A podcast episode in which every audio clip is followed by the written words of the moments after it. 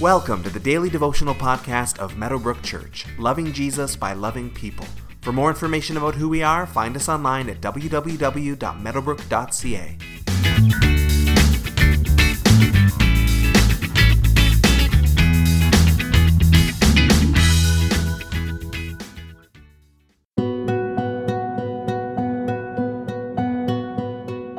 In the beginning, God created the heavens and the earth. He created man and woman, and they chose to take things into their own hands, choosing selfishness instead of submission to the Lord who made them, a process that we call sin.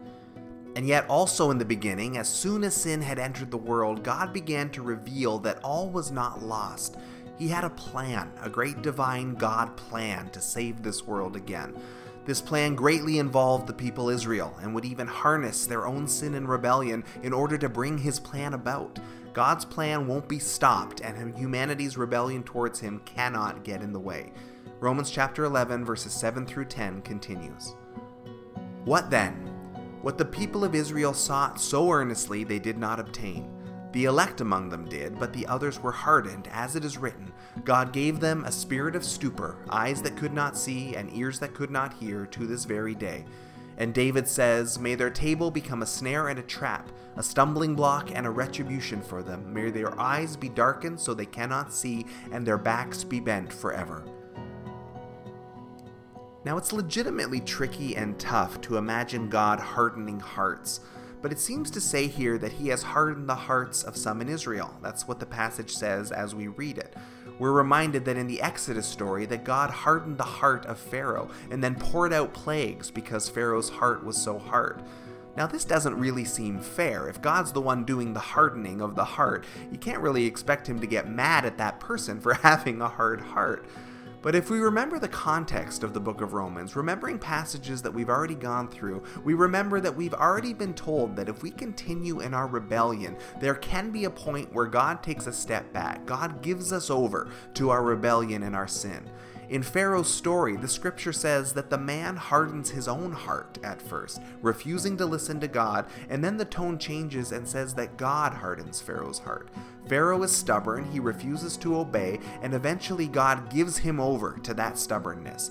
It doesn't seem that God chose him, a great godly man, and then hardened him to make him something that he wasn't. It seems that Pharaoh was a truly sinful man, and God gave him over to his sinfulness. God is always just, and Pharaoh's story might help us to understand this idea of God hardening hearts on his own. It's not that he is making us do something we wouldn't already be doing. It seems to be that he gives us over to the hardness of our own heart and he lets us reap the consequences of our actions.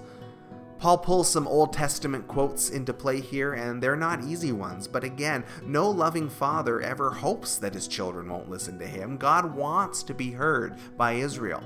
But if his children persist in their disobedience, no loving father also will ever ignore consequences. God loves Israel, but if Israel, or honestly any of us, persist in our rebellion against him, there will be consequences there, and Israel reminds all of us of this and stands as a warning. We need to soften our hearts and respond when God is calling to us, and we need to change our lives to live the way He wants us to live. Today, in light of these verses, take some time to check your own heart. Where do you notice any stubbornness towards God? Where do you notice stubbornness towards others? That might be more obvious. Is there anywhere that you know you've hardened yourself towards Him, where you've closed yourself off, where you're continuing in a direction you know you shouldn't be going?